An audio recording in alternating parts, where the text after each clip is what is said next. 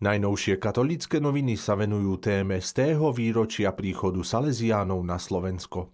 Ak je zrnko Božie, nevadí, že je maličké, Boh mu dáva vzrast, hovorí don Pavol Grach o raste salesiánskeho diela u nás. Za jeho rozšírením vidí najmä odvahu a jednoduchosť Salesiánov a tiež to, že dokázali udrieť na strunu modernému svetu. Rozprávajú sa s Donom Petrom Týmkom, provinciálom Salesiánov Dona Boska na Slovensku o charizme salesiánskej rodiny. Pre našu charizmu je veľmi dôležitá rodinnosť. Snažíme sa vytvárať v našich komunitách a prostrediach rodinu. Rodina nie je iba formálny názov, skutočne nám záleží na tom, aby bol medzi nami rodinný duch, hovorí Peter Timko. Na reportáž sa vydali do Banskej Bystrice, kde sa pred vyše 30 rokmi zrodilo veľké duchovné dielo Salesko. Komunita Salesiánov, ich spolupracovníkov a priaznívcov tam medzi panelákmi vybudovala novú farnosť i duchovné spoločenstvo. Salesiáni prišli do Banskej Bystrice po páde komunizmu v novembri v roku 1990. Predtým pôsobili v nedalekom zvolenie. Predstavujú aj veľkú salesiánsku osobnosť Titusa Zemana. Zaspomínal si na neho aj Don Jozef Luscoň. Z jeho činov ma veľmi potešil ten, o ktorom som sa dozvedel v Šenkviciach.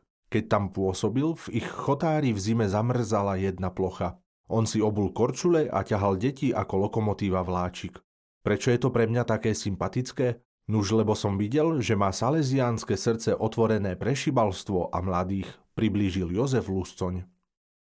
Veľký vplyv v salesiánskej komunite mal aj don Andrej Dermek, provinciál Salesiánov v rokoch 1968 až 1981.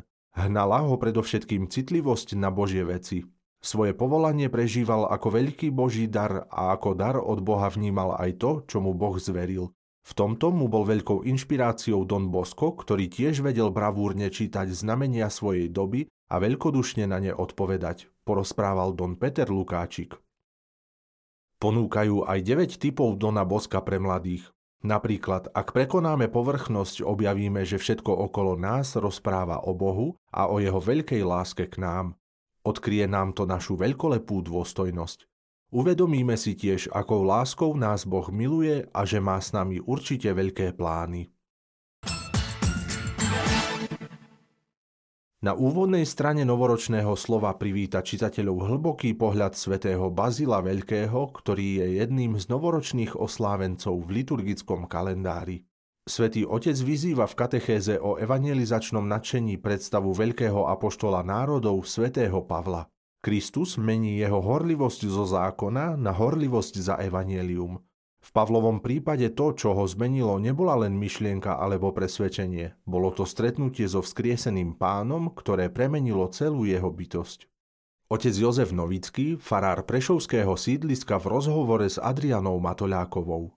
Keďže otec Jozef pôsobil dlhé roky aj ako dedinský kňaz, môže porovnať, ako sa tradičné svetenie domov vyvíjalo i čo spôsobila pandémia. V súčasnosti kladie dôraz skôr na pastoračný aspekt, na kvalitu návštevy domu, než na kvantitu, stihnúť navštíviť všetky nahlásené domovy v jeden deň. Šéf-redaktor Juraj Gradoš upriamuje čitateľov na zodpovednosť a výchovu v oblasti financií. Dotýka sa aj otázky vreckového. Pred nástupom na základnú školu je čas začať budovať v dieťati zodpovednosť za peniaze. Vreckové dieťa považuje za veľký prejav dôvery v jeho vlastnú zodpovednosť, aj keď pod dohľadom a usmernením rodiča.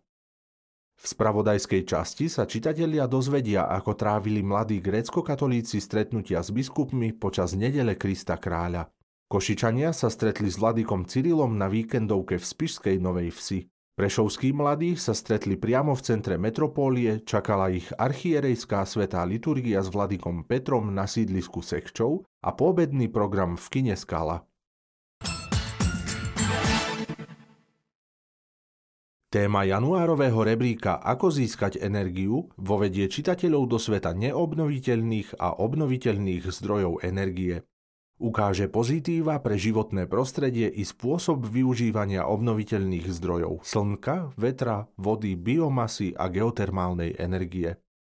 Žiaci zo základnej školy s materskou školou svätého Jána Pavla II. nás v rubrike Slovensko mojimi očami oboznámia s vajnorami, obcov známou typickými vajnorskými ornamentami, v ktorej sa narodil a je aj pochovaný blahoslavený Titus Zeman a ktorú v roku 1990 navštívil pápež Ján Pavol II. Ako by mohla vyzerať domácnosť, ktorá využíva vlastné zdroje energie? Čo nám umožní púšťať si rozličné spotrebiče, zohriať vodu v bazéne či vykúriť celý dom? To všetko môžete objavovať prostredníctvom modelu rodinného domu s názvom Domček plný energie. Nájdete ho v prílohe. Niekedy sa cítime unavení a nemáme chuť púšťať sa do vecí, ktoré inokedy robievame s veľkou radosťou. Ako by sa nám vybili baterky. Spolu s rebríkom objavujte, čo všetko nám môže dodať novú radosť a energiu.